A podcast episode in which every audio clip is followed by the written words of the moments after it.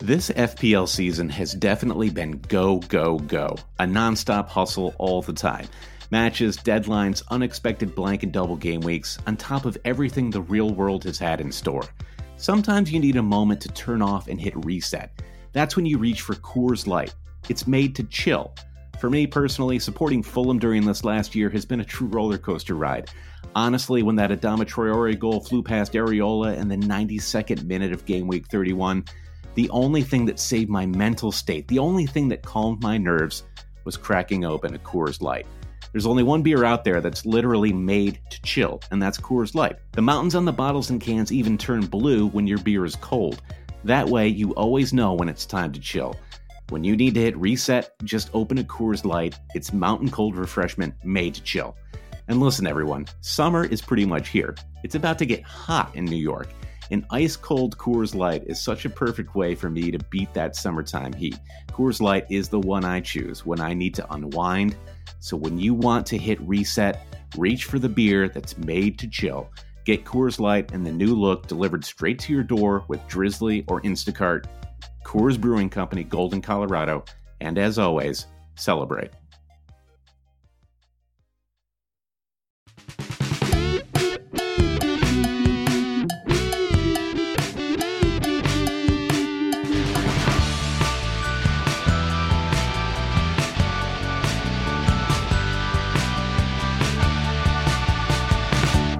Hail cheaters and welcome to the Always Cheating Fantasy Premier League podcast. My name is Josh. I'm here with Brandon. Brandon, how are you? I'm doing amazingly well, Josh. We are now in the flow. We finally have a game week under our belt. All of mm-hmm. our prognosticating, all of our previewing, mm-hmm. it's come to it's come to bear, and yep. uh, now we can finally talk about a game week that has come and gone. Yeah, there's there comes a point where it's it's fun when the fantasy game launches. It's fun to start planning for your for game week one. That, that stuff is all fun. Uh, the game launched so early this year that we had about seven weeks to do it. And uh, I, you know, the fun of the game for me is reacting. Right? It's it's sort of making snap judgments, or I, I guess not necessarily snap judgments, just making decisions. Right? Like this player's out. Mm-hmm. I'm going to hold with this player. I'm going to keep the faith with them. This is the you know this is a midfielder that I want to buy in the future. All that kind of stuff. It's stuff you just can't do until the game launches. And so now we're here and now you know we can start to sort of plan for that uh, or you know start I mean, I mean like i already have a transfer that i'm like planning right now which i'll get into um, in a little bit. Um, and so the theme of this week's episode which uh, a nod to peter king a great nfl writer uh, is 10 things we think we think about the fantasy premier league game after game week one Right. Um, yeah, I'm excited to talk about those things that we think we think, and then we're also going to get into a preview of the fixtures of Game Week Two, and talk a little bit about about our bus teams. I, you no longer have to figure out what your entire squad's going to look like. Now we can zero in on what what one transfer you and I are thinking of making. Before we get into our content for this week, just a quick shout out to Blue Wire. We are now on a new network. Some of you used to listen to Always Cheating on SoundCloud, but we have moved with Blue Wire, which is this great sports podcasting network, to Art 19. But here's the thing, Josh. Nothing has really changed. We're still right. the same old podcast. It's just you and me doing our thing. But if you want to uh, keep up with Always Cheating, you can find us on all all different podcast platforms. We name them all at the end of this podcast right. every time, so you you know what they are. Yeah, you don't have to resubscribe anywhere, with the one exception of SoundCloud. So if you're subscribed on SoundCloud now, you need to find us uh, on Art 19 on the Blue Wire website, um, on Stitcher iTunes Store, whatever. Um, so that is the one change. We did want to note that right at the top of the podcast in case you wondered where the podcast went. So, uh, Brandon, just a couple of quick housekeeping things. Uh, we have a new T-shirt in the Always Cheating shop. It's yeah, exciting. absolutely. Yeah, we've been in communication with our friend Mystic Mia, who runs Third Eye FC. And if you don't know Third Eye FC, it is a special FPL league just for female FPL managers. You can go to thirdeyefc.com for the league code. Mia has prizes every month for the best performing managers in that league. And she also supplies all these amazing graphics on her Instagram. So she's worth a follow, a follow on Instagram, even if you aren't a female manager. But mm-hmm. we teamed up with Mia to create a special design for Always Cheating. Go to our shop at alwayscheating.com and uh, check out the design. It's on this cool gray, athletic gray um, t shirt, and they're for sale. And when in working with Mia, we actually um, gave her some money to help with the prizes for her league. So we're feeling like this T-shirt is kind of like in the spirit of supporting what's going on at Third Eye FC, and it's an opportunity for us to share that with the always cheating listeners. That's yeah and i think I, it was a good sign i think that uh, my wife who has never and will never play fantasy uh, saw the design for the new t-shirt and said i want one of those. So uh, definitely check it out.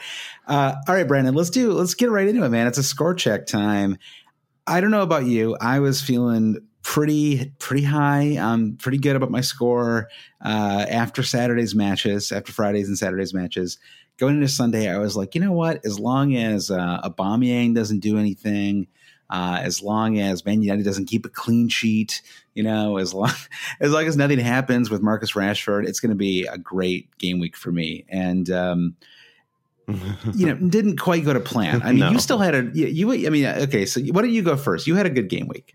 Yeah, I had a good game week, and this is like the ultimate humble brag situation. In that, um, my great disappointment was that I ended two points shy of the century mark, ninety-eight points. And uh, I, as a lot of people saw when I posted my team to the at Hail Cheaters Twitter feed, right before the deadline is I went with three premium players with Salah, Sterling, and Kane up front. I right. stuck to my guns with Harry Kane and I was definitely sweating it till the final First minutes. 85 minutes. Spurs yeah. Villa game. yep. And uh, what a treat to get not one, but uh, a third absolutely meaningless goal there in the Spurs Villa game. And it was yep. it was just beautiful for my overall rank and, and total points. Totally. Uh, it, it, just a, a, quick note on that. The second goal. I mean, the, the first goal that he scored, the second goal for Spurs. Uh, I saw Jack Grealish getting a lot of grief uh, on Twitter about this, but I mean, why Jack Grealish is single handedly defending Kane in the box is a question that Aston Villa has to answer, right? Because, uh, I mean, somehow Jack Grealish is like single handedly trying to stop Kane from scoring there. It seems a little. Uh, well, he was him. he was tackled just outside of the 18, holding on to the ball. Where I mean, blame his teammates for not yelling like "man on, clear the ball," but he right. he did give up possession in the worst possible part of the pitch. okay, that's true. That is true. Okay, fair enough. But someone should have covered. Okay. yeah, right, right. Where's the help? Where is the help? uh, maybe for, forget Grealish. It's all about Super John McGinn. And a shout out sure. to my good friend uh, and our producer Chris Carter, who was singing McGinn's praises all summer, and I took him up on that and put him uh, into my starting Started lineup him. for game week yep. one. Yep. Yeah, and he looked great. I mean, we could, we'll talk more about Aston Villa and some of the um, promoted teams and how their attack looks, but um, that was one of those goals that was unexpected and takes your game week to the next level. Yep. Uh, my my defense too performed brilliantly. I ended up not doubling up on Liverpool defense, which was all the rage, and I just had Van Dijk mm-hmm. and yeah, the fullbacks helped you there. yes, thank you, Pukki, uh, our patron saint, doing me a solid, and maybe that's the last favor he'll do me all season. I've already cashed in all my chips. But with Ederson and goal, Van Dijk, Digne, and and Lowton at Burnley, which mm-hmm. is kind of a coverage pick, covering a lot of the the Pope, Pope people, goalkeeper mm-hmm. owners. It really did work out. So all in all, I I just couldn't be more happy with my team. Blanks just from Ayoze Perez, Che Adams, and Josh King.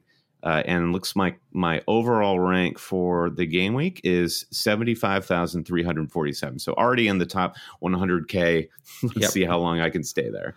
That's yeah, and I, I, you know I'm not even that far behind you. I mean I finished on 86 points uh, for the game week, which uh, you know in a normal game week, you know 12 points behind somebody is pretty pretty normal. And so, uh, you know, overall ranks are so crazy right now and so tightly bunched. I mean, I'm I have 86 points, which is not bad, uh, but I am uh, 523,000 in the world. So, uh, pretty massive uh, drop off there. Um, and uh, you know, I had a really good defense as well. I mean, the real issue for me was was that front line, and I decided to go with the four three three in the end. And you know, twenty one million dollars worth of forwards equaled one Van Dijk. Um, I had uh, one point from Deulofeu, two from Jota, five from Wilson. Uh, Fraser didn't come through either, and so you know, in the end, I mean, you get 86 points in game week one. I think you normally feel pretty good about that. I think the real, and I actually do feel, I feel fine with my team. I mean, I've got to, I've got to drop Deulofeu. That was a bad pick. Um, but if I didn't have him, I would have rejiggered things and I would have had a Perez. So, you know, I see that as like basically like a two point drop off there. Nothing I'm too concerned about. Um, Deulofeu will go this game week. I'll talk about that a little more later. Okay. Okay. Um, but you know, I mean, to me, the real problem, if it so to speak, is that Uh-huh. um, there are just so many Man United fans uh, across the world, uh, Uh-huh. and when they do well and you don't have Man United players, it is going to be a rough game week for you. Uh, Yeah. So I think that's that was really the. I mean, I guess you know, there's on 523,000 in the world, there's five 5.8 million managers, right? So I'm in the top 10 percent uh, after one game week, and so I'm not going to get too. Um, uh, too caught up in uh, well we're, that's actually something we're going to talk about later so i'm not going to get too caught up in overall rank i feel fine with my team outside of Deulofeu i mean it's it's just i think it's funny that we spent you know 30 minutes in last week's podcast talking about 6.5 million forwards and they all did poorly every like yeah. across the board except for Teemu Pukki, the one guy we didn't really talk about because they're Yeah. playing Liverpool away Well, was, speaking of, we have a couple of questions from our listeners to just help us reflect one last time on game week one. Harold wants Yeah. to know what surprised you most this game week. Mhm. And uh, the other the other question comes from FPL Chancer Dan, who says, "What was the game week one gut feeling you regret not following?" Dan, this is Dan speaking. I just knew Pukki would score at Anfield, so Dan Yeah. definitely should have put money down on that. So, yeah what were the surprises and what were the gut feelings that Yeah. you feel like you, Well, you didn't to- trust?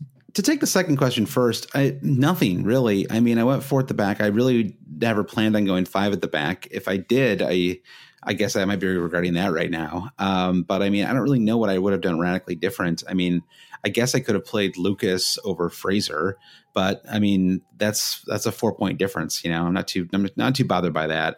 Um, you know, so I think, um, yeah, what surprised me most, I mean, I think it's, you know, I, I don't know how you could say anything but Man United, um, just clobbering Chelsea. I mean, um, and the Yeah. fact that maybe we all kind of did underrate that team a little bit, right? I mean, there wasn't like, there weren't massive changes. I guess there still could be because the European transfer window, the non England transfer window closes later, and I guess Pogba could still leave, but um, they just look like kind of the team last year that was pretty good until the end.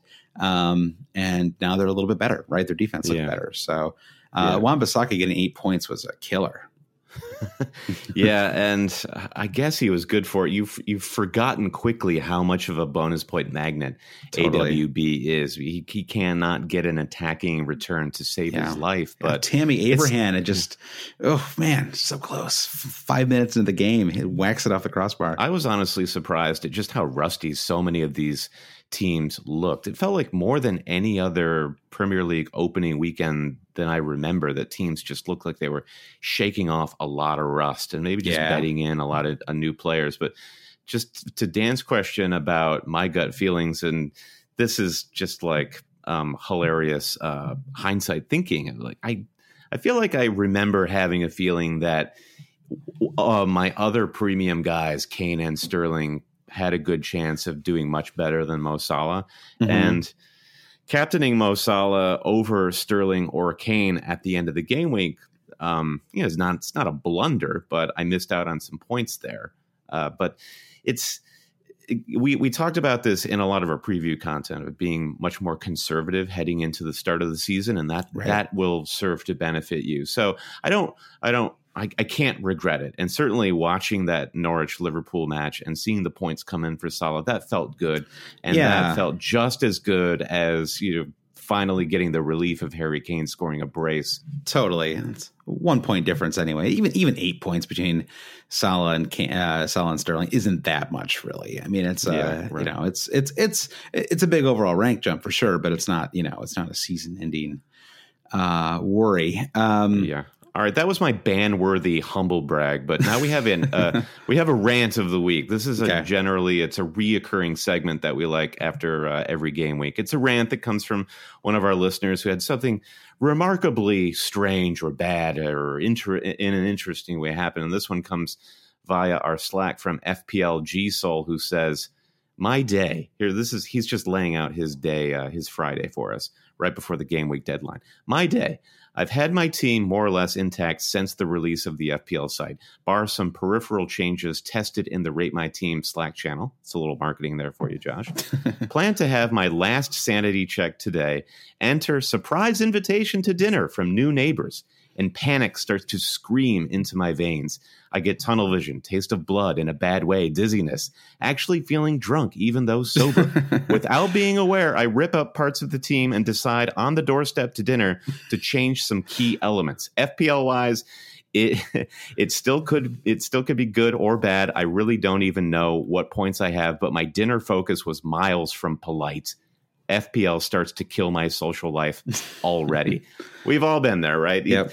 And I love that um, usually the social situations that are ruined is when you know you're having a bad week and then you really just can't communicate with friends or loved ones. Oh, I love totally. just the idea, Yeah. the idea of it's already ruined even before the matches begin. Oh, yeah. G Soul here. I felt it a little bit when Kane scored a late brace in the 86th minute yesterday. It was like I was like, I need like 10 minutes to to shake this one off. I was like, I, I know it's game week one, but just, I just need to go like sit in a corner for two minutes and like of course I didn't, Brandon, but I wanted to. I wanted to.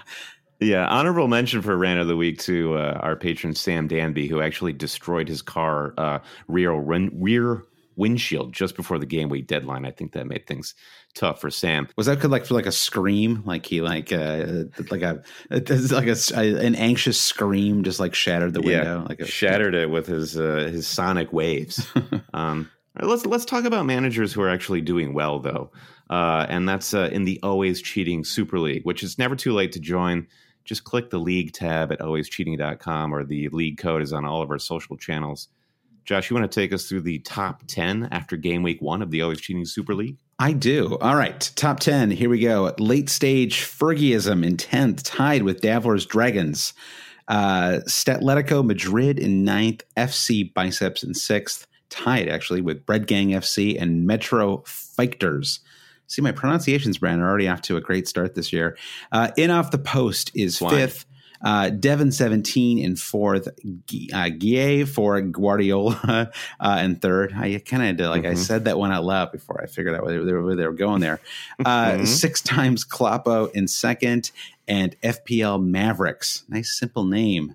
Brian, I like that. In first, uh, congratulations to Mhm. Mav Brar, 117 points and 1500 overall. Very well done. Brandon, while I'm talking, you know I love to talk. Uh, I will just quickly note before we uh, get into the 10 things we think we think uh, that we uh, have a ton of new Patreon supporters. Uh, much like last week, we're actually going to list them at the end of the podcast. I hope no one who is a new Patreon supporter is upset or offended by that. Uh, but we just had um, uh, this is like a real humble break again, but we just had so many uh, that we just we really need to get into the podcast, and so we're going to thank everybody uh, closer to the end of the podcast. But if you supported the podcast in the last week, you will be thanked on this week's podcast. If you'd like to support the podcast, go to patreon.com slash always cheating. We did our first kitchen table podcast on Thursday. I recorded that one. Uh, and Brennan, you're doing Yeah. the one this week. So uh, something to look forward Yep. to. Absolutely. And that's what you can expect at the Lord Sorloth patron level and above. It's an extra podcast every week just before the game week deadline, just to shore up our thoughts and cover any uh, interesting news that happened throughout the week. And uh, we offer a lot of other cool stuff for our Patreon supporters. So yeah, check it out at patreon.com slash always cheating. Shall Great. we take a quick break, Joshua, and come back with our big list of 10 things that we think we think after game week one? Let's get to that list. Brandon, we're back. 10 things we think we think after game week one. All right. I, I have about Mhm. 50 thoughts. So I like that we just we just kept it to 10.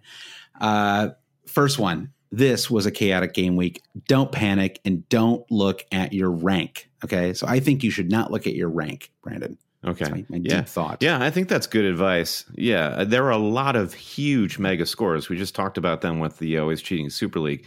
Everyone in the top 10 is breaking the century mark.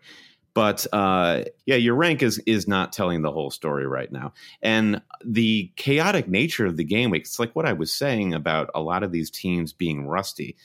Leicester Wolves, you mentioned this on our Twitter feed, Josh, how Leicester Wolves would have been an exceptionally fun match if it happened four or five or six game weeks from now, because both of these teams looked, um, they didn't look their best selves. They're both fun, Mhm. attacking, focused teams. And it's really difficult to judge who the standout performers were on either of those teams, which could Yeah. play under FPL sides. you know, I mean, last year, you know, one of the most fun matches I watched the, all of last season. The match that got Claude Puel fired, most likely, uh, was this 4 3 Leicester Wolves match, you know, sometime in February, whenever it was.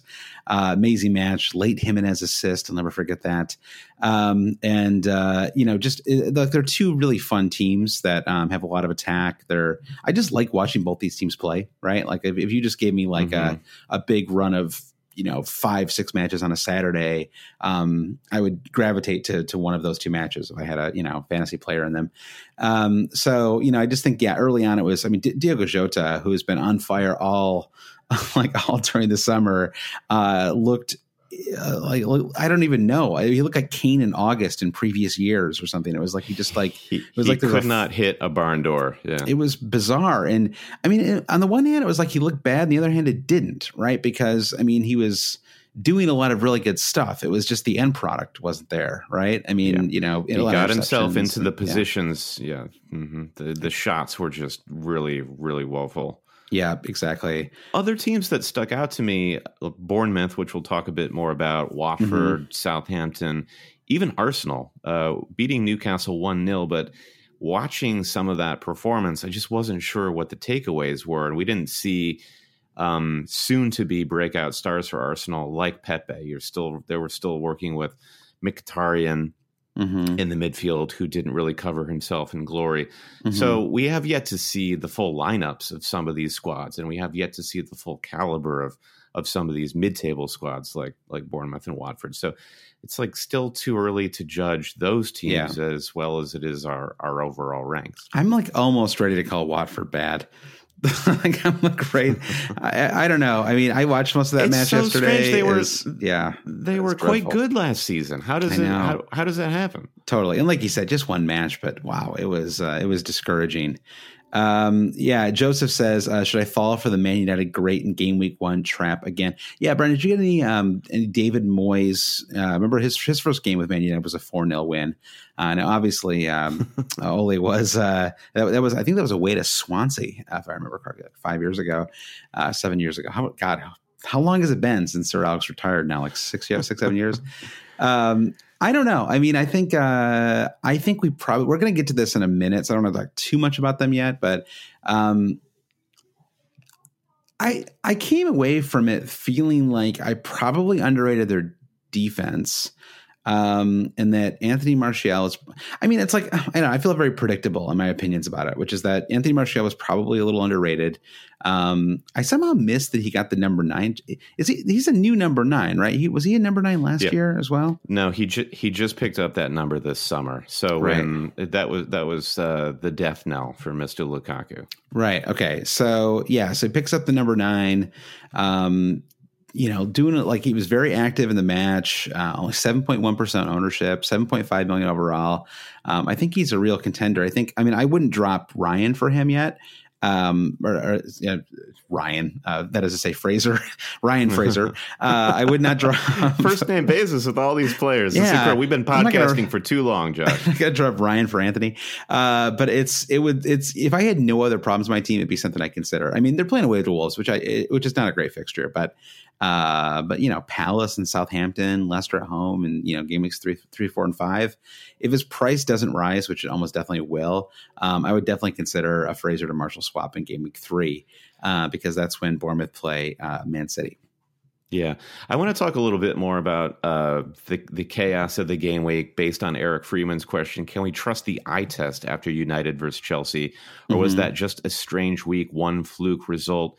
Do you have anyone from either team that's on your radar? So, um, are there any matches that stick out to you this week where you felt you were trusting your eye test, or like I was feeling more often than not that my eye test was just kind of useless because the teams were just figuring things out themselves. Yeah, I mean, I was I was impressed by Brighton and uh, and actually recently impressed by Sheffield United as well. Um, I thought that they acquitted themselves really well in that match. I mean, they're playing a you know a Bournemouth team that attacks really well, um, you know, in general, and um, I thought they really could obviously they came away from it with a point too, which is hugely impressive. So um, I mean that's not like the sexiest team to talk about, but I sort of came away thinking like, okay, this team like might be might be some fantasy assets on here. I mean, like you know maybe it's more in the defensive end of the, the of the team. Right. Um, you know, Billy Sharp is interesting, but obviously came on as a sub. It's not clear if he's going to be starting anytime soon. If he was starting, you know, like if I thought he was going to start in game week two, um, I would maybe consider, you know, bringing him in um, for for Deulofeu because um, you know they play Palace, Leicester, and Southampton home in three of the next four. You know, so it's a really solid run of fixtures. All right, the second item on our uh, ten things we think we think. There's a lot to be gained from thinking outside the box. Um, specifically, we're thinking about yeah those managers who not necessarily die, the diehard United fans who would have had AWB in their team regardless, but mm-hmm. um, people who did who did have a sneaking feeling that Man United would have a, a, good start. Ashley Barnes, of course, was a great pick for game week one, and even like a manager such as myself, Josh, mm-hmm. who went against the grain mm-hmm. and uh, picked Harry Kane, went for a third premium or a premium up top. Yeah. Uh, so yeah, thinking outside the box, uh, conservatism versus outside the box. It's a delicate balance, is it not? It is. Yeah, it, it really is. Um, you know, I think that there's like a like a rule of thumb that I try to keep to. I think this actually comes from uh, from Jay Eggersdorf, um, who's a you know really well regarded manager. He's going to like a lot of great finishes.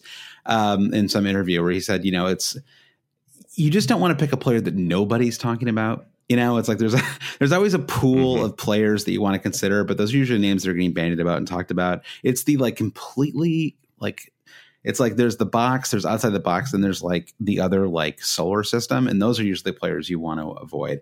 Um, and I think that you know I had this thing with with the Man United defense where I just sort of thought, well, yeah, sure, Wan-Bissaka's ownership is 34 percent or whatever, but um, but those are all Man United fans, you know, and it was almost like I let like the Man United fandom thing prevent me from thinking about those those players as options. I, I, I don't really know why I didn't consider Man United more carefully. I guess I just felt like Chelsea at home in game week one. I don't know what to expect from either team.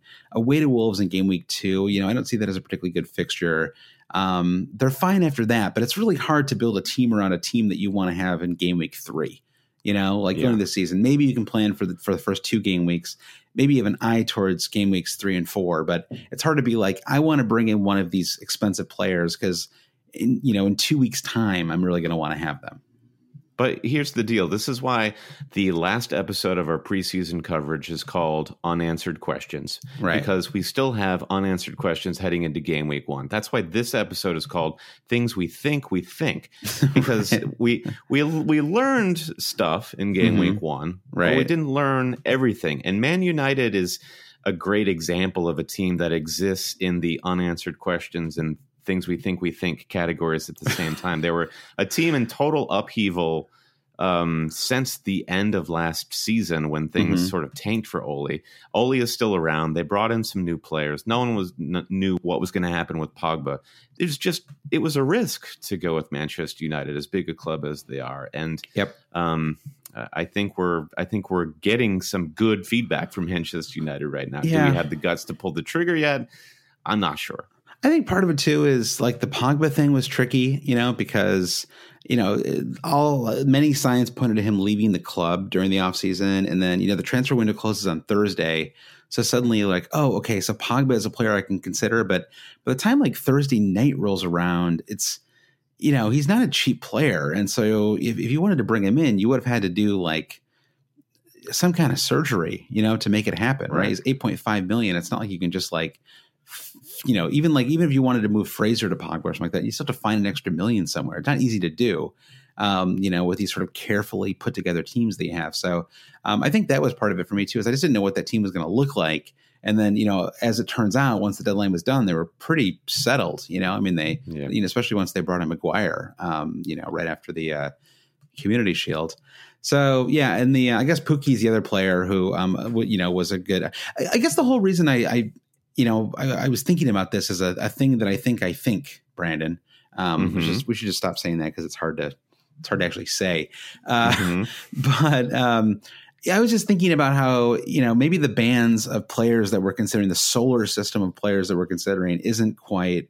Maybe we're not thinking broadly enough. You know, I mean, it's like you just look at the you know, I, like the the the te- you know, I hate to use the word template because I, uh, but like you know, there's sort of like there were there were a lot of players that were in a lot of people's teams. You know, if you're on social media, if you're uh, you know, if you're on our Slack, if you're anywhere, you know, anywhere where you're talking about fantasy with other people, you were seeing seven, eight, nine players in the same team, you know, and you know, you look at the top, and obviously there's a fluky element to it. We're one week into the season, but you know, you look at Erik Pieters, you look at Ainsley Maitland Niles, you know, uh, Ashley Barnes. I mean, you know, the, these are players who are, are dominating after one game week and you know they're all cheap and they would you would not have had to break your bank to have them and nobody has them basically yeah, it, it's it's true that that will soon change. I yeah, think. it will soon change for sure. Yeah. one uh, thing we one yeah. thing we don't think we think. One thing we do know though is eight point five at Manchester United buys you the full time penalty taker, which is actually Marcus Rashford now. Yeah, I know. I've got to get over some stuff with Man United at the end of last season, but I'll I'll get there. Brandon, do we talk about uh, number three, man? Let's just let's just do it and let's get past let's it. Rip it off. Yeah, let's rip it off like a rip Band-Aid. it off. Okay. Yep. yep. Uh, VAR. Uh, it we we weren't sure uh, how dominant it would be, but um, but now we know after game week one, VAR is exactly what we thought it would be. Right. Both yep. in terms of the decisions that were being made and the in terms of the disruption, the complete yep. and utter disruption to the flow yeah. of the game and the emotional aspect of totally. it. Totally. So it sucks. I think we're both on the same page here. yeah, VAR, VAR is stupid. Listen, we don't want to be these angry old no, peanut gallery totally guys who are afraid of change. Change yeah. is good. We accept that onward and upward to to to the moon to Mars. Let's go. Totally. Although I will say it is look at my some of my Twitter mentions about VAR and you will see it is hard to defend VAR without sounding like a character in Black Mirror. Okay, I'll just say that much. Mm-hmm. Or maybe one of the people who talks about the greater good in Hot Fuzz, or possibly even the Borg. All right, Brandon in uh, Star Trek. So I've given you 3 mm-hmm. different ways to describe the people who are pro VAR. Uh, some of whom are are good friends. So that's uh, you know, it is what it is. Uh, it is. Yeah. It is. It, it definitely is not as fun, you know, to watch a match and not be able to celebrate goals anymore. Um, that was I, I liked celebrating goals. I thought that was a fun part of the game, but you know, sure, yeah. What was so noticeable too were the ironic cheers from the the fans in the stadium when the inevitably the VAR screen would pop up. It's still yes, what you saw was a goal is still a goal. Computer says goal, and yeah. everyone's like, "Yay, cool!" And and that really stuck out to me. And we, as as carpet bagging Americans, we always talk about how one of the great features of the Premier League product globally is its authenticity and the right. um, the vibe that you can feel through your TV screen. It's happening there at totally. the ground in in it's the not like the NFL where in the NFL everything is getting constantly reviewed. Every game takes four hours. I'm not saying it's that bad, but it it it, it was a scary trend over the weekend. Maybe Mike Dean is maybe Mike Dean shouldn't have been calling that Man City game. I don't know. You know, he's kind of an active manager to begin with. But I mean, the Sterling offside thing. I mean, the an offside thing, like that's been talked about to death already. But like, obviously, um, it's it's it's ridiculous and uh, and yeah. and just it's just not fun. And I, you no know, one yeah, needs that call to be made. Totally, unless, uh, unless exactly. you had some sort of betting line on on the match. Yeah, and I guess like you know, it's I don't, I don't know. Like, I, I don't want to go on about it because I, I, you know, it's like a, people on both sides feel very strongly and dug in about it and whatever. But it didn't feel very fun to me, and hopefully that changes. And the Dendoncker one was kind of a bummer too, because you're like, oh man, like a 4.5 million guy just scored a goal. This like guy that we all have in our team, and then it was yeah, like, you, nope, you don't get that one either. And it's like, ugh, okay. I think for most managers on Dendoncker, it was less the celebrating uh, um, his goal, more that we would be celebrating security and price maybe mm-hmm. even an uptick to 4.6. Oh, we definitely would have got an uptick for sure. Well, I also would have lost all those Leicester clean sheets. A, a Perez clean sheet point would have been wiped away. Yeah. Uh, you know, so it was uh, whatever. All right. So what we think VAR is bad. right. That's yep. one thing we, yeah. And that's like not even a fantasy thing. It's just yeah. like we had Why don't we just change it, it from VAR to BAD? That's that's what I say. all right. So I, we're not going to talk about it all year. This maybe this is like the like I mean, unless there's like some massive, hugely controversial thing, maybe we'll talk about it. But I do not want to do this podcast where every week you and I talk about VAR and No. in our feelings about it. That does not sound like it's fun. That, would- that would not be fun for anybody.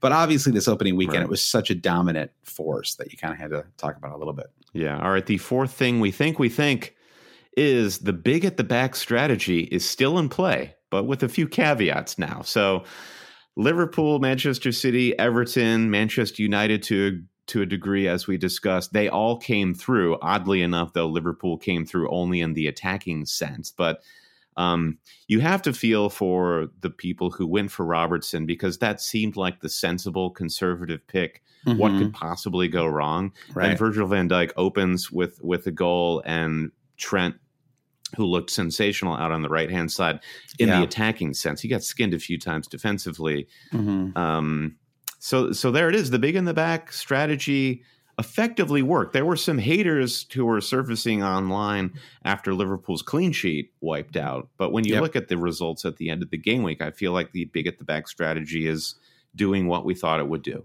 Yeah, totally. And uh, I mean, you know, I have all, all four of my defenders and my goalkeeper had attacking ret- or had you know returns uh, this game week clean sheets or, or attacking points. And um, yeah, I mean, honestly, if Van Dijk, if if Liverpool keep that clean sheet, you know, that that would have been massive too. You know, a huge a huge uh, swing there. Um, yeah, I think. Yeah. It's uh it's hard to say though too. I mean, you know, a game like um like we just talked about Leicester Wolves earlier, that's a nil nil in game week one. Is that a nil nil five weeks from now? You know, I mean, I'm thinking of a ball that No. Tielemans plays across that he decided to hit as hard as a human being can hit a ball instead of sort of lightly crossing Yeah. it to, to Jamie Vardy uh, to score. And so, you know, just like things like that, or just like it's, it's not, they're not quite synced up yet. I mean, I think, you, you know, Jota, I mean, you know, he's, he's been finishing well all season and maybe, I don't know if it's the pressure of the moment or the Europa League or what. Um, but you know, just little things like that where I just think like it's gonna, they're gonna, ti- all these teams are gonna tighten up. Um, tighten up their attack, you know, and I think once that happens, we'll start to see, um, you know, more goals in the upcoming game week. So we'll see if that if that strategy holds. Yeah. But obviously, you know, I mean, when you look at like you said, I mean, look at you know Liverpool. I mean, you know, I got points from. I mean, you know, obviously, there's two ways to get points from a defender, right? Uh, Clean sheets or um, or attacking returns, and it was you know it was attacking returns from Arnold and Van Dijk that that really helped my game week. So Let's talk about the fallout from this Alisson situation, though. So, Alisson is out injured. We don't know the full extent of the injury, though. Um, Klopp was suggesting it's not great. It's it's down. I mean, I don't know from like his head all the way down to his calf. It's a problem. Yeah. people are suggesting it might be uh, four weeks at at the smallest amount of time. mhm. So it could be four to eight to how, who knows.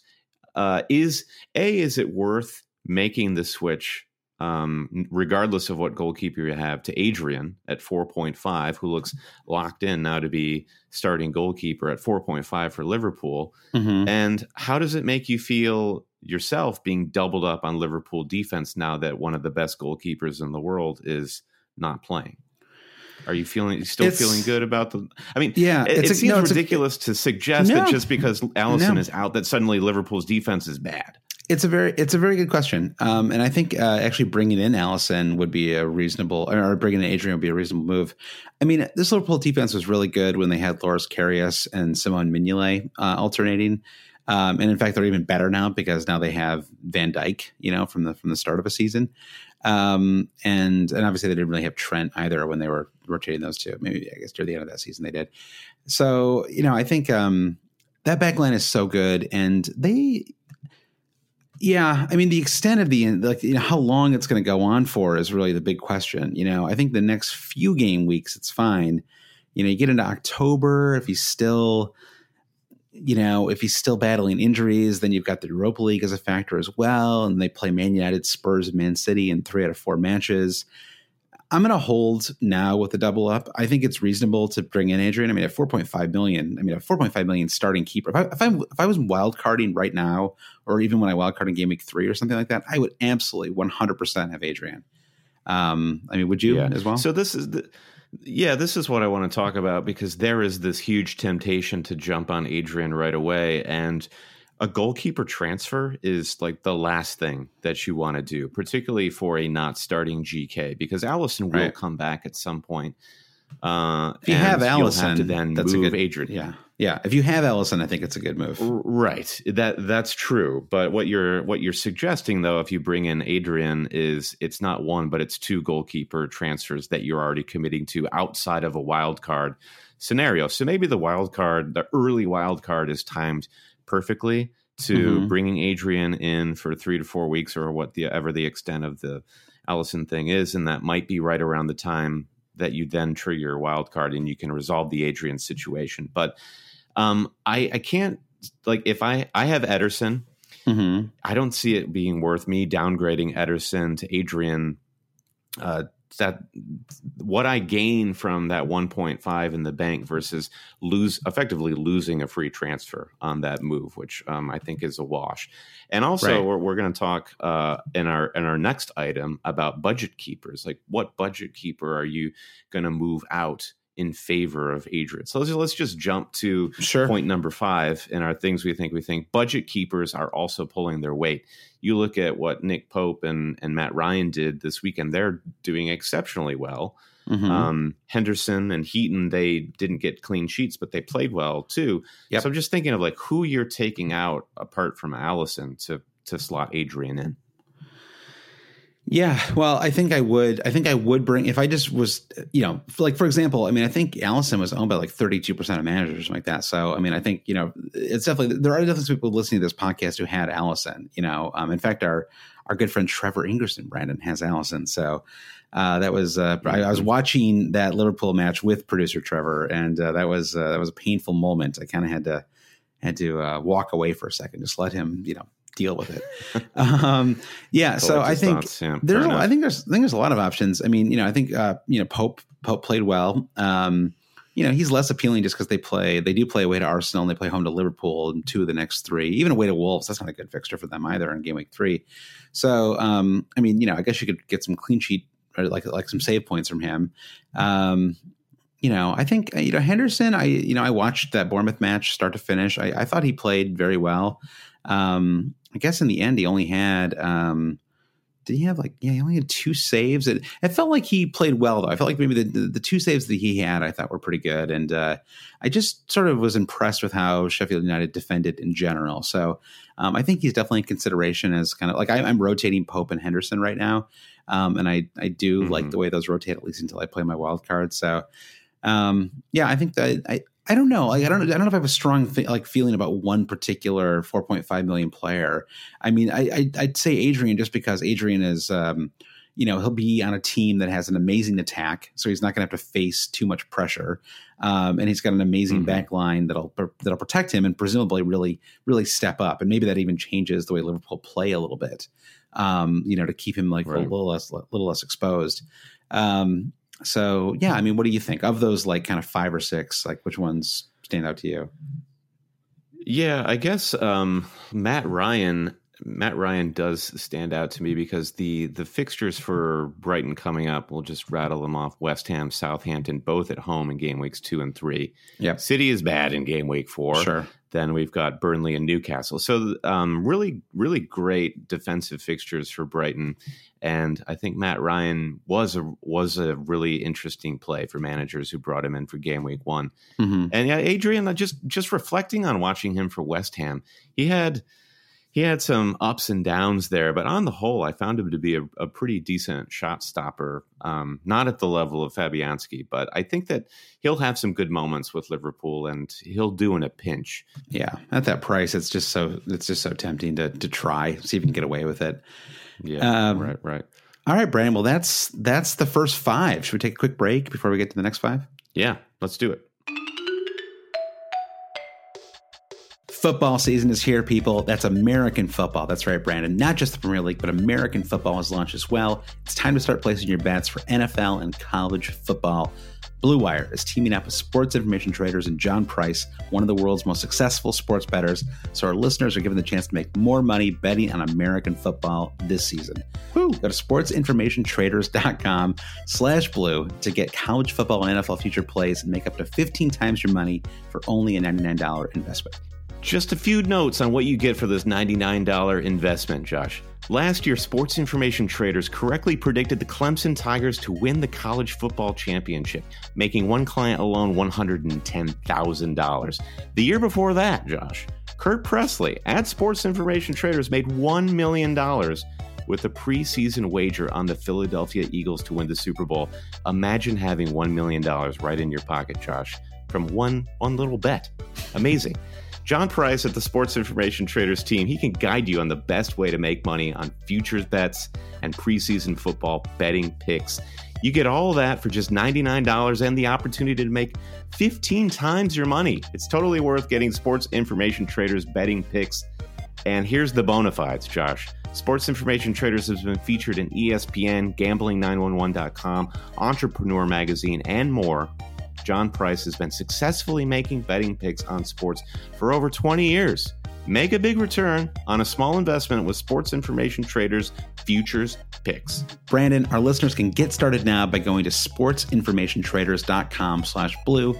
Again, make sure you go to sportsinformationtraders.com slash blue to have your chance at a 15-time return this American football betting season. All right, Joshua, we are back and we have five more things we think we think. Have we have we got a trademark on that yet? If it's we say it already, if we say the phrase twenty five times, yeah, can we, we can steal it from somebody else? I know. Yeah, I, I wonder. um, All right. Yeah. The the sixth thing we think we think. Let's jump into it. What is it, Josh? Uh, Man City are still very good, and this is the double one, Brandon. All right, this comes from the same match. This match didn't teach us much, if anything, about West Ham some fun moments with with with Haller um, at the at the beginning of that match. Um, some moments where you thought, "Hey, West Ham might mm-hmm. actually score something here," uh, and then uh, and then the destruction came on. And uh, what can you say? I mean, it was uh, you know yeah. Sterling had twenty points in the match. He could have had I don't know thirty. I mean, mm-hmm. like yeah, it's. I mean, it, uh, here's here's a question for you, just sort of tied in with this, um, and maybe jumping ahead to our game week two preview, but are you? Um, I mean, did that just lock in Sterling as a game week two captain for you? Are you? Is there anyone else that really stands out to you? It's it's going to be very hard not to have him right for game week two. Yeah, and Manchester City, just historically, recent history, I should say, are just so terrific at the Etihad at home. Mm-hmm. Yeah.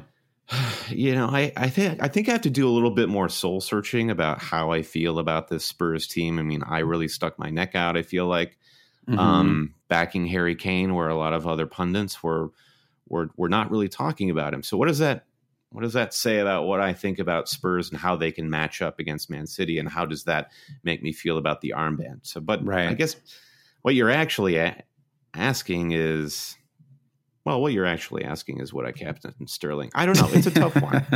yeah, he looked great. Yeah, he looked great. Yeah. I think what uh, what what we what we confirmed is yeah that City are still good. We also confirmed that yes, Raheem Sterling above the likes of Jesus or Aguero or mm-hmm. KDB or Bernardo Silva. He's the man. He is the focal point of the FPL attacking returns. Yeah, he's a must. Ha- he's a must have. I'm I'm I'm sad to say like it's really tough when a really expensive player against when we have other expensive players to shoehorn in is a must have, but he is.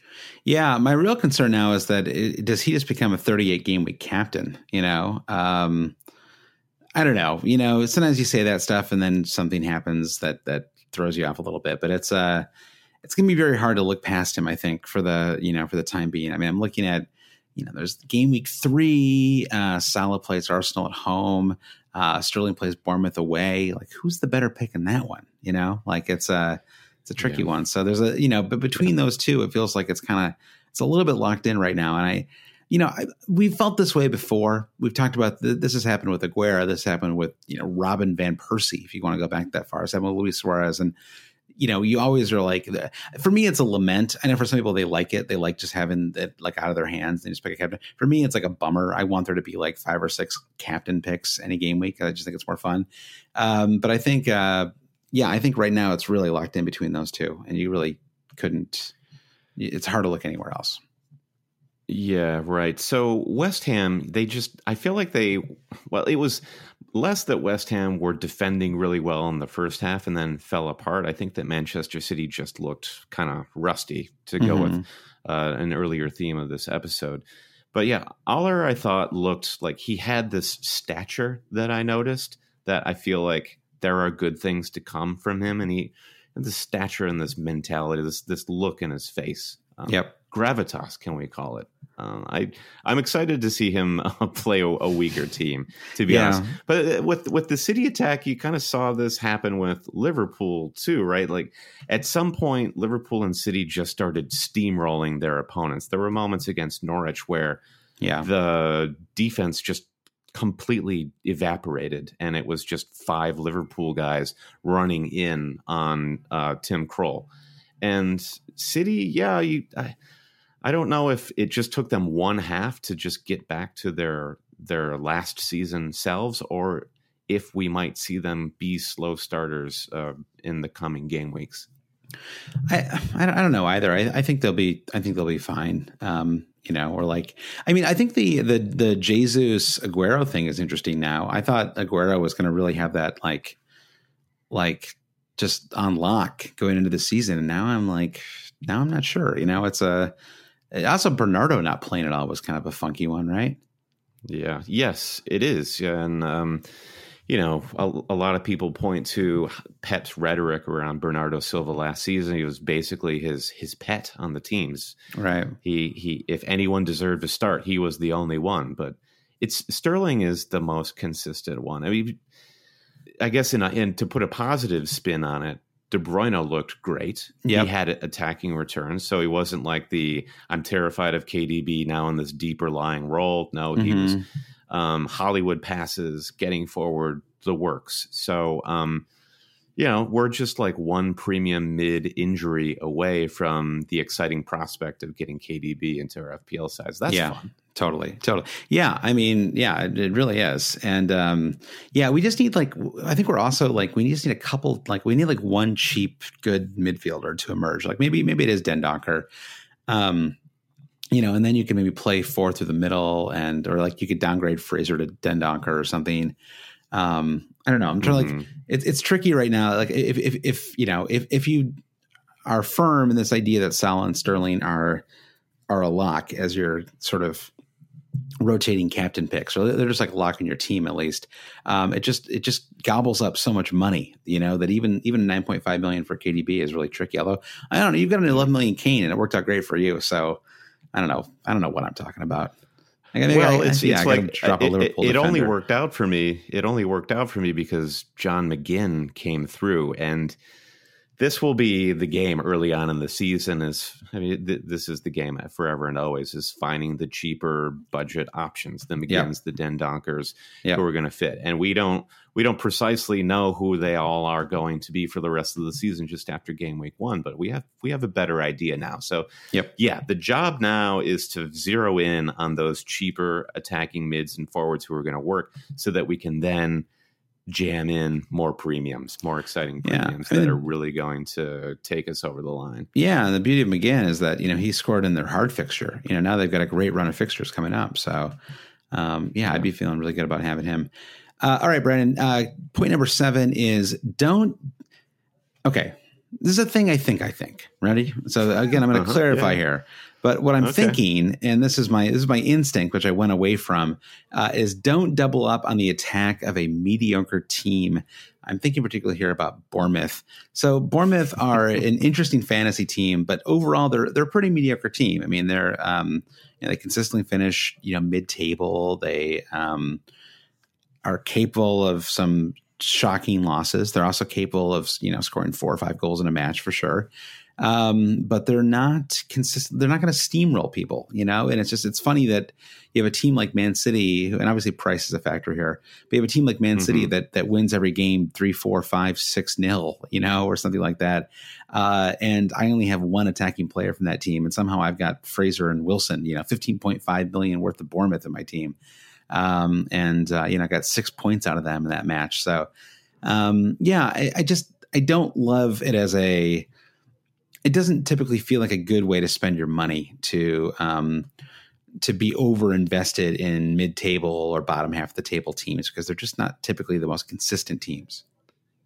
Somebody who actually may emerge, somebody who we wanted this to happen for last season, and we haven't said a single word about since then, or in the preseason, is our man Johann Gudmundsson and Burnley, Right. six million, and um, he's crafty from the midfield, uh, can put in some balls and also score some goals, um, arrive into the penalty box.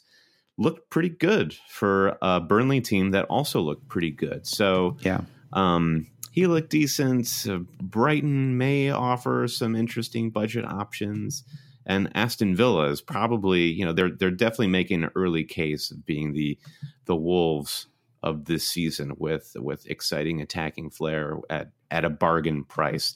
So Yeah. we've we've got some people to watch that might be if Bournemouth truly uh, doesn't work out. Um, then I think we're we're starting to see what the op- other options are going to be. Yeah, I'll be interested to see if, if Pulisic starts in game week two um, as well. You know, he's someone that I would think about for for game week three as a Ryan Fraser replacement. I, I feel like I'm that so I you know maybe I'm just putting this one even on here just for my personal team, but like I'm feeling like Fraser and Wilson is too much Bournemouth, and I'm ready to dump one of them. Um, but I'm I'm not going to do it before Aston Villa. Um, and you know, but but they play Man City in game week three, so that seems like a good time to do it. And um, Yeah. in my head, I was thinking, and maybe this is just the American in me, but I was like, oh, maybe if Pulisic has a good game week two, you know, he starts in game week three because you know, game week three and four they play Norwich and Sheffield back to back, and so uh, that would be a, a nice time to have, uh, you know, a, a Chelsea midfielder.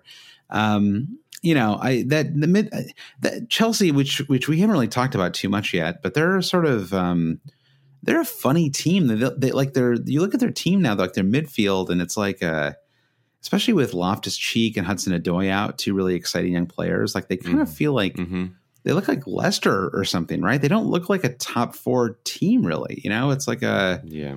it's I mean their forwards are a mess, right? It's Tammy Abraham who's never, you know, outside of Giroud who's getting he's getting old, you know, I mean old for football. Um, Uh-huh. you know, it's all these 7 million forwards and you know, their midfield is it's Pedro whose best years are 5 years behind him probably, you know. yeah. Ross, Mhm. Ross Barkley super inconsistent, subbed off in the 58th minute. Mason Mount doesn't do anything in the league yet. Um, Kovacic, Jorginho, Pulisic. I mean, it's like there's not a lot to like there. It looks like know? a project. It does. It looks like a, it looks like. I mean, yeah, that's one way to put it. A mediocre team is another way to put it. You know, I mean, like, and even that defense, right? It's like that defense does not. It's like I mean, Christensen and and Zouma. Like that's not like a Kurt Zouma has been on loan for an age, and the teams he's been on loan to have been Everton, not known for their defensive prowess, Stoke. Bloody right. City. yeah. Uh, this is not a guy who's come back from his his travels, his internships, his work experience, and is ready to challenge for a Champions League spot. Yeah, and you know Christensen has looked good in a you know three at the back before, but I mean as a, as one of the only two central defenders, I mean he's he's unproven at the at the very least, you know. Um, Mhm. so I don't. Emerson almost scored today. I guess that's in his pocket, but yeah, it's it's just a funny. It's, it's just a funny team, and so yeah, what is going on with? Uh, did Alonso even play today? He didn't play at all, right? So what's is he just No. not? Is he just not a starter in that team anymore? or Surely Emerson is is the man there now. It's Yeah, kind of been threatened so. for some time. I mean, Yeah. under multiple managers now. So Yeah, um, I think that's one of the things that. Well, I I, I don't know. yeah. That's that's the Chelsea lineup. We definitely need one or two more game weeks worth of information there. Totally. He- yeah. Lampard had had some nice things to say about Pulisic after the match. Yeah. I mean they were they were all very diplomatically said, so I don't, Yeah. don't want to read too much into it. Yeah, and they had a couple shots off the off the you know post and stuff. So you know, like they could have it could have looked a little less embarrassing. You know, in the end. Yeah, and they play you know Leicester, Norwich, Sheffield the next three. It's a good run. Um, but yeah, I, mean, I want just- I want. oh, go ahead. Sorry, you finish your thought. No, I was just going to say. I mean, I just look at that starting eleven, and I, I really only see one player that I think of as you know truly world class, and and Azpilicueta, and you know, the other ten Mhm. just feel like question marks to me. So it's uh, Yeah. I don't know, it's interesting. I want to talk about Bournemouth just a little bit more. So I, I, I didn't really watch much of this game beyond the highlights. hmm Who? Okay, so there were three main FPL targets here. It's Right. Josh King, it's Callum Wilson, and Ryan Fraser. Of those three, who was the one that stood out as still the pick? Like we only, if we're I going to mean, have any, we're only yeah. going to have one. I mean, none of them. Uh, Metham, uh, maybe I don't know. Like there was, there was. I mean, Phil Billing was heavily involved. He didn't look great or anything. Um, um, almost had an assist, I guess. Don't I mean, I, disrespect I, Phil Billing. Right. I mean, Ryan Fraser. It's like it's always hard. Like he has the ball a lot, and so of course, like I mean, it's, it's one game, so I don't want to overreact. But you know, it's like a, they they just like they were really effectively stymied by by Sheffield. Let's just say that, and and I expect them to be a little better this week. I there no, of the trilogy of King, Wilson, and Fraser, none of them were particularly impressive. So, okay, it's like know, having three Phantom Menaces, and none of them even reached the heights of uh, yeah. Revenge of the Sith. Like I just I feel like I can't even answer your question because I don't know who I would like. No one had a great moment or anything. I mean, I guess Wilson almost yeah. scored, and uh, his assist was a uh, you know was a, was a uh, you know, one of those palmed away rebound goals, you know. So yeah. yeah. All right, let's let's move on then. So we've yep. got three more three more things. The mm-hmm. eighth thing that we think we think premium strikers are ready for your consideration. Goals from each Kane, Aguero, and Aubameyang. Uh, so the the template, such as it was, looking at um, people all around the Twitter sphere, mm-hmm not a lot of premium strikers out there. Um, Aubameyang was getting quite a lot of love um, coming out of the summer break because he was scoring goals for fun in the preseason. Right. Um, but here we are. We've got we've got three stalwart premium strikers who produced in game week one. Right. Uh, are you are you how are you feeling well, having your team sort of organized around not a premium striker? Well, I mean, I'll just like I mean, just if we think about it, you know, I mean, the thing is, you know, Aguero finished on five points. Um, you know, um, uh, Aubameyang finished on six. Uh, Kane did finish on 13, but I mean, you know, both of his goals came late in that. I mean, I, no, no disrespect. I mean, you know, he he, he looked once once Christian Eriksen came on, he looked like you know he yeah. looked much much better. So sure, um, yeah. you know, and maybe if Eriksen plays the whole match, he has a hat trick or something. I, I agree. Like uh, the the goals didn't come easy for any of any of them. Kane had to wait. Aguero right. missed the first penalty that he took to get the goal that he got, right. and Aubameyang seemed to be the only attacking player on the pitch for Arsenal.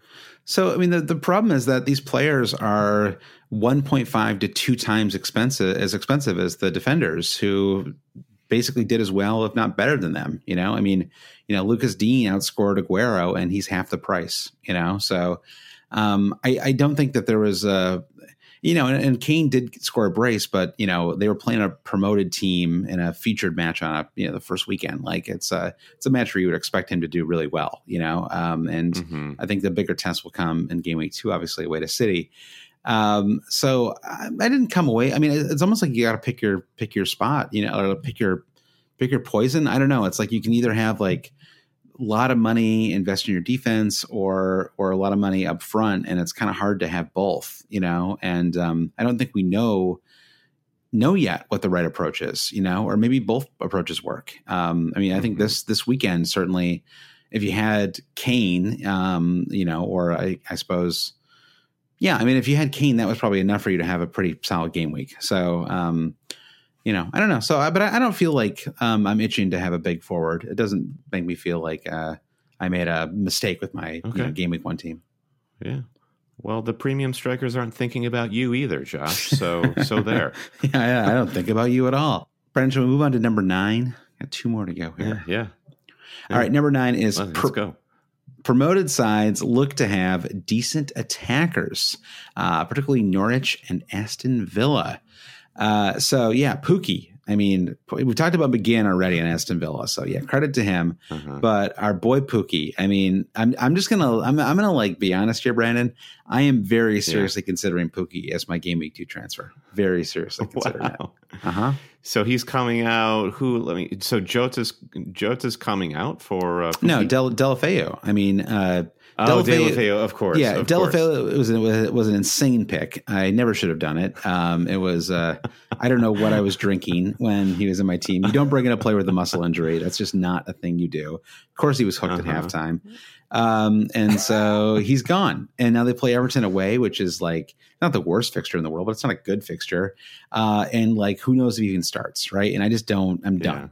Yeah. And so yeah just bring in my boy Pukki. They play they play uh, Newcastle at home in game week two. It's gonna be the first match at home for the promoted Norwich. Uh, I don't know. It seems it's kind of appealing, you know. Um, if I had yeah. like extra money, I would, I, you know, I would maybe consider, you know, bringing in Haller. Um, I don't really want to hold a transfer for a week though to bring him in.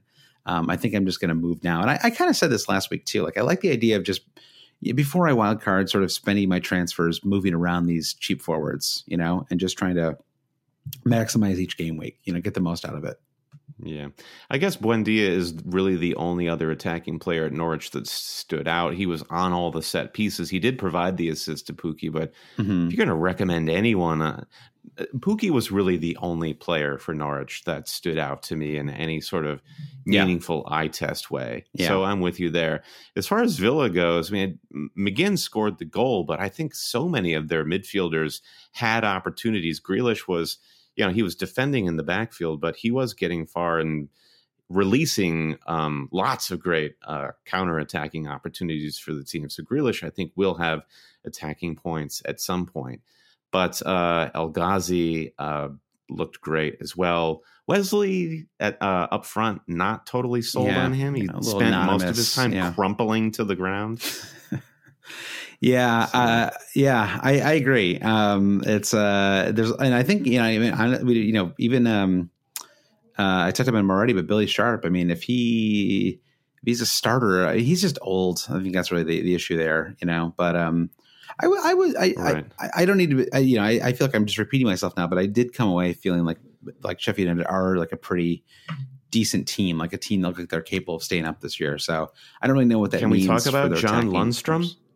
Uh, yeah, playing for his career. It sounds like. I mean, there's so Sheffield United have have made this uh, this new signing, and uh, there's there's some concern now that he's going to um, uh, Besic, uh, Mo Besic has uh, has come into Sheffield United, and the the the talk is that Besic is in the Lundstram spot. The uh, mm-hmm. so he may lose his he may lose his spot. I don't know.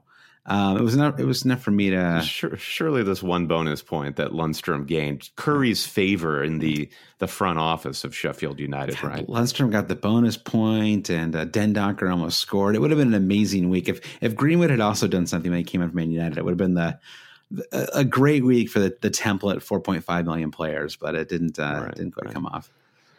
All right, we've got one last thing to talk about in, in our things we think we think section number 10. We are ready for the new mid table, the reemergence of Burnley, and yes, the official emergence of mm-hmm. Graham Potter's yes. Brighton. Yeah. Uh, we got a question from Nervous Ned on our Slack.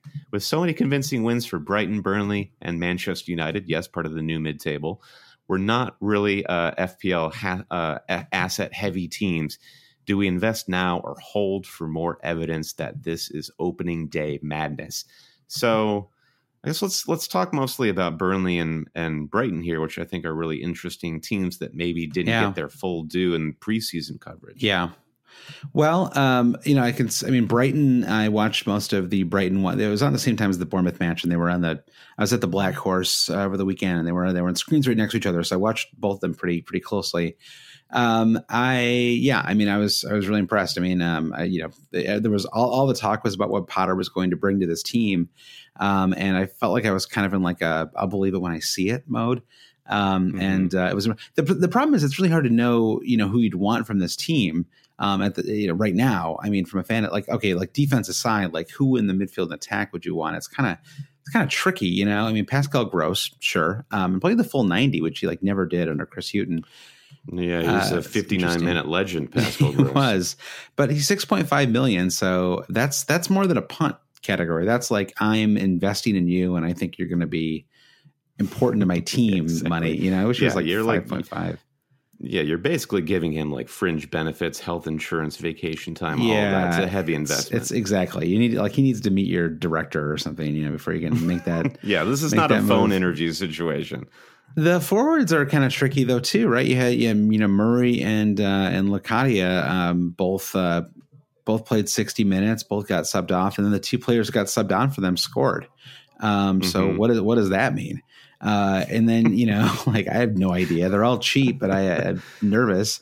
Uh, and then you have Trossard, who is yeah. like the kind of the hipster pick. You know, my, my friend Stag, who was watching the game with on Saturday, was uh, was crestfallen when uh, when, sort of just yeah. would not come on the pitch. He has these amazing stats mm. from last season, these like extraordinary stats, um, and uh, didn't play a minute. But he's kind of the player that everyone's excited about.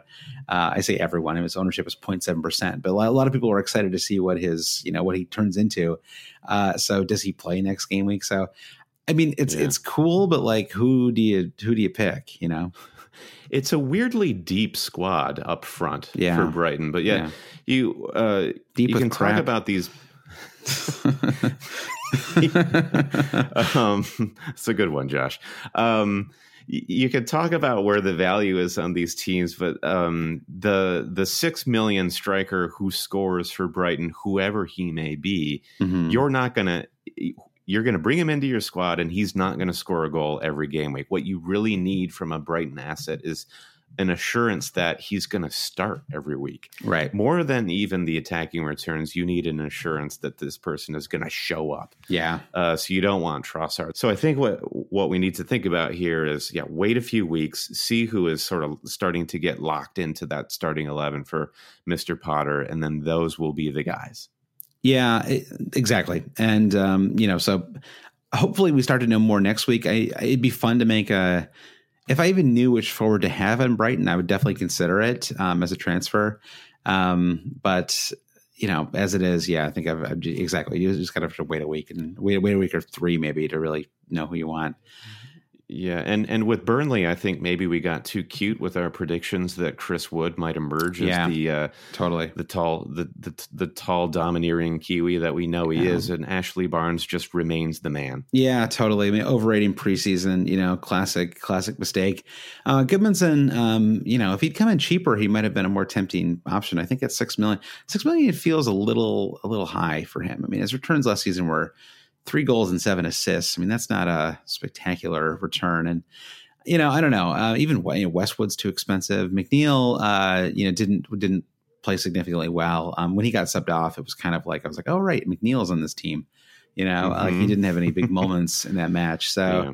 Uh, the defense looks good. Um, you know, it seems like bad really news for Charlie back. Taylor though that Eric, Erik, Pieters comes in and, and plays a blinder and gets two assists. So. I have to admit, I was I was really off on this one because I, I was really ther- like seriously considering Charlie Taylor, and mm-hmm. um, who knew? I don't know. Like props to the Burnley, yeah, yeah, Props to the Burnley correspondent at uh, fantasyfootballscout.co.uk who predicted the back line perfectly, and that's what caused me to go for Lowton over Charlie Taylor, and right. that kind of saved my bacon this well, game week. Fair enough. And if somebody, uh, you know, uh, yeah, I'm, I'm, sorry for anybody who had Taylor. It was almost me as well. Um, and uh, you know, I don't know. It's like sometimes you have to wait till one game week is played to know. I mean, you know, Leitner played in like every preseason match for Norwich, and uh, then he made the bench at game week one, and uh, he's in my squad as well. I mean, he's on the bench, but still, yeah. Uh, right. Uh, so you know, you, like this is why like early, early wild cards often make a lot of sense because like it, you know, two weeks in, like things Mistakes are so much clearer. Yeah, exactly. All right, excellent, Josh. Those are the ten things we think we think. Game week one, that was a wild ride. yeah. Uh, but let's let's take a quick break, gather our thoughts, and turn our focus to game week two and preview our our transfers and captain picks, maybe some clean sheet predictions going into game week two. Excellent. Let's do it. All right, Brian, we're back. Typically, we would have a lightning round here. We're gonna we're going a little long this week, though, so uh, we're gonna skip the lightning round. Sorry to anyone who had a question that uh, did not get answered in this week's podcast. Uh, we're gonna go right into the game week two preview. Uh, we've got you know a couple things we want to talk about transfers and captains. I think we've already kind of gone into them a lot. Uh, my big move this week is I, am transferring out uh, Deulofeu, barring any major injuries this week. I think I, you know, I think one of the things you've got to do if you want to have a good season is just is just give up on a player very quickly sometimes, and especially if they're not a huge, you know, a 10 plus million investment. And Deulofeu was a mistake, and I want to just I want to get him out. You know, I want to cut out the virus mm-hmm. uh, or whatever, cut out the tumor. I don't want to. I don't want to go too extreme here. You know, he's uh, he had one match, but I just felt like it's it's uh, not a tumor. Well, part of it is he's like an out of position midfielder too, right? It's like that, that's like when I was sort of annoyed with myself because I was like, right. So I didn't bring in a Jose Perez, who was an out of position forward, so that I could bring in Deulofeu, who was a forward playing as a midfielder. Like, what? What was I thinking here? you know, so I just want to correct uh-huh. that right uh-huh. off the Opposite bat. Day. Yeah, and the rest of my team I feel okay uh-huh. about. Uh, captains uh, Yeah. definitely leaning towards Sterling myself. Um, what about you, transfers and captains? Yeah, I think the the one standout blunder I made with my game week squad team was buying into the Gilbert hype, the the wingback, the fullback for Aston Villa, Mm-hmm. who didn't get a minute, didn't start, and I think with the the the concern around Lundstram and his starting position, I need a backup starting defender on my bench. So I think I don't have any problems that I see with my my starting lineup. Mm-hmm. I mean, Che Adams and Josh King, they they didn't come through for me, and particularly Adams having Liverpool this week. Is that right? Yep. Yeah, they host Yeah. uh, Southampton, They're home host. Liverpool. Yeah. But yeah, I I think I will stick with Che Adams and, and Josh King. Just you know, not everyone's going to jettison all of their Bournemouth assets all of a sudden. I No, that'd be- a little patience That'd there. be silly. Yeah. Yeah. Yeah. So Gilbert is going to go, just going to shore up my defense. I'm really not sure what other 4.5 defender I'm going to go with, but um, I'm just going to size up the options. Maybe a Brighton defender. Yeah. Uh, yeah, and captain, captain. Right now, if I if I pull up my bus team, I, I still have the armband on Salah and Southampton leaking three this weekend. You'd, you'd think Liverpool could still um, put some goals past Southampton on the road, Yeah. but yeah, I'm I'm definitely compelled by the Sterling argument, and I don't think Spurs are a, are going to be a brick wall by any stretch at the Etihad. Uh, I think it's an interesting weekend ahead. Just looking at the fixtures, Brandon. Um, it, just as a like fan of the sport, I think there's a lot of fun matches. I mean, even Ar- Arsenal Burnley is like a fun match to start off the weekend. I, I don't plan to have anybody in that match. Um, I have Pope, but I'm planning to start Yeah. Dean, Henderson Pure instead. watch. Yeah, kind of a pure watch to, to Mhm. kick things off. Um, sort of, I think we, you know, probably see some more of Arsenal's new players in that match too. Uh, hopefully, we'll see uh, Mhm. Kolasinac and Ozil too. Like that's a crazy, crazy story What there. going on there? Are Yeah. they, are they embroiled in the uh, the Epstein case or what? I, I, I don't know. It's a, I, I yeah. I hope that like they they weren't tar- you know it's a terrible thing. Um, and you know, yeah, I, I do hope they're safe. I don't want to Yeah. be flipped. No, to, no, I, sure. I know what you're saying. Yeah, I know you're just kidding. Uh, Man City Spurs uh, on Saturday is a really interesting early season match. Um, I think it's a lot easier to feel better about Spurs having watched all 90 minutes of that match. I think the first the first 70 or so it was getting a little scary. I thought Lucas Moura played well. I didn't feel like he was. Uh, he played so well that I walked out of that thinking, "Oh man, I really wish I had more more in my squad." You know, so um, I think, uh, yeah, I think we have like we'll we'll learn something about both teams in this match. I guess we'll learn if Bernardo Silva is still a starter in this team. I don't know. He's got to start right Mhm. uh, over Mahrez, I guess. Oh, and just going back to Liverpool and the the idea of captaining Salah, certainly we need to collect more information midweek when they play the.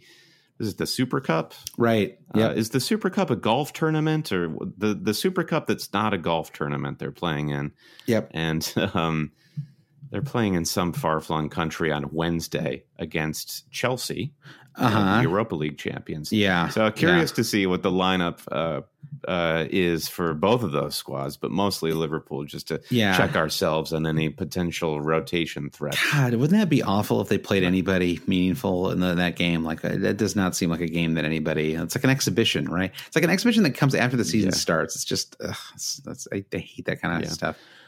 I do wonder if the uh, like the star attacking players get run out for just strictly sixty minutes. Um, Yeah, I would be satisfied if the likes of Salah and Mane were played for 60 to 70 minutes, then subbed off. Then I'd still be feeling pretty gung ho about their. Um, they're just No. um, steamrolling Southampton. yeah, no, I, I would too. I, I wouldn't worry too much about rotation this this early in the season, but um, yeah, like if you know, like I would, lo- I love if Trent didn't play, for example. I mean, especially just having Mhm. just played in the, uh, Community Shield as well. You know, it just feels like kind of a, um, I don't know, like uh, like like one too many exhibitions for them this season. So Right, right. yeah, and then uh, I think Wolves Man United on uh, Monday should be a really interesting match. Oh, for sure. And I think uh, they they've historically had really great matchups. Um, or at least historically, like last season. yeah, Um, yeah. you- But you skipped over a fun one on Saturday, which is the Marco Silva Derby. Everton hosting Watford. Yeah, true, true. Uh, I mean, Everton, one of these teams will probably score a goal eventually, right? And so I guess then we'll know. I don't know. Yeah, it's hard. I, am not that excited about that match because I watched them both play uh, this weekend, and I just did mm-hmm. not like. I was not impressed with, with either one. So uh, Lucas Digne, like mm-hmm. kind of a like nice little clean sheet there, especially when uh, when they it was, Schneiderlin got a red card in the 77th minute. Um, but uh, ridiculous player. Yeah. Um, yeah, and Chelsea Leicester too. I mean, I guess we're not even allowed to talk about fantasy. We're just talking about matches we want to watch now. But uh, I think Chelsea Leicester yeah, exactly. uh, should be a fun one too. Um, I expect Leicester to to to finally uh, score a goal this season in that match too. I mean, especially considering how Chelsea's defense looked in uh, uh, today's yeah, match. You, you were kind of wincing when you looked at Chelsea uh, hosting Leicester game week two when you bring in a guy like Perez or whether it's Maddison. Mm-hmm for game week one, you're like, oh, that's not a great road fixture for Leicester. But yeah, having watched Chelsea against Manchester United, suddenly I'm I'm really excited to see how uh, Perez looks. Yeah, and I thought at, uh, in Man- Stanford Maddison, I thought looked really good too. Um, you know, I'd love to have Maddison in my team right now. All right, Brandon, that is your podcast. If you would like to support the podcast, you can become a Patreon. You can go to patreon.com slash always cheating. Uh, we have uh, lots of features, uh, one extra podcast a week, uh, and uh, we have access to the Slack, t-shirts, all kinds of cool stuff and giveaways that are part of uh, becoming a patron. Uh, and Brandon, we have some producer thank yous. We are going to do our new patron thank yous in a moment. We're going to do our producer thank yous first. We did them second last time. It feels like we've got to move them up to first this time. So, Brandon, yes. take it away.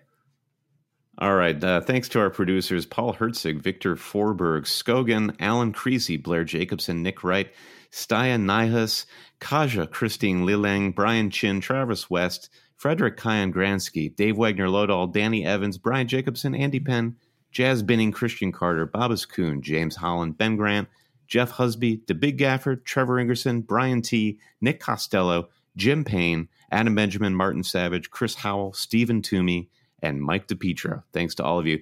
And remember to rate, review, subscribe to the Always Cheating podcast wherever fine podcasts are found, like Apple Podcasts, Spotify, Google Play, Stitcher, Acast. Follow us on Twitter at Hail Cheaters, Instagram at Hail Cheaters, Facebook.com slash always cheating. Send us an email with a lengthy message if you like. That's hailcheaters at gmail.com. All this information, including our shop where you can find Mystic Mia Third Eye FC's new Always Cheating t shirt for sale. Go to alwayscheating.com. You can also find the league code to the Always Cheating Super League right there. Now, on to the Patreon thank yous. Josh, you want to start with our new producers that uh, some of them just got name checked there? That sounds great. Um, how about I just go until I until I run out of breath? All right, and then you can uh, you can take it yeah. from there, Brandon. I'll pick up the baton. All right. Okay, sounds good. New producer thank yous. Uh, these are extra special thank yous to Jim Payne, uh, longtime patron who uh, just just became a new uh, a, a re-up producer patron. Uh, Nick Wright, Blair Jacobson, Alan Creasy, Victor Forberg, Skogang, Paul Herzig, Kaja Christine Lilang, and Stian Niehaus. Uh, sorry if I mispronounced anyone's name there. I'm sure I did. Uh, Volkswagen patrons Chris Akins and Kate McCartan. Thank you to Chris and Kate.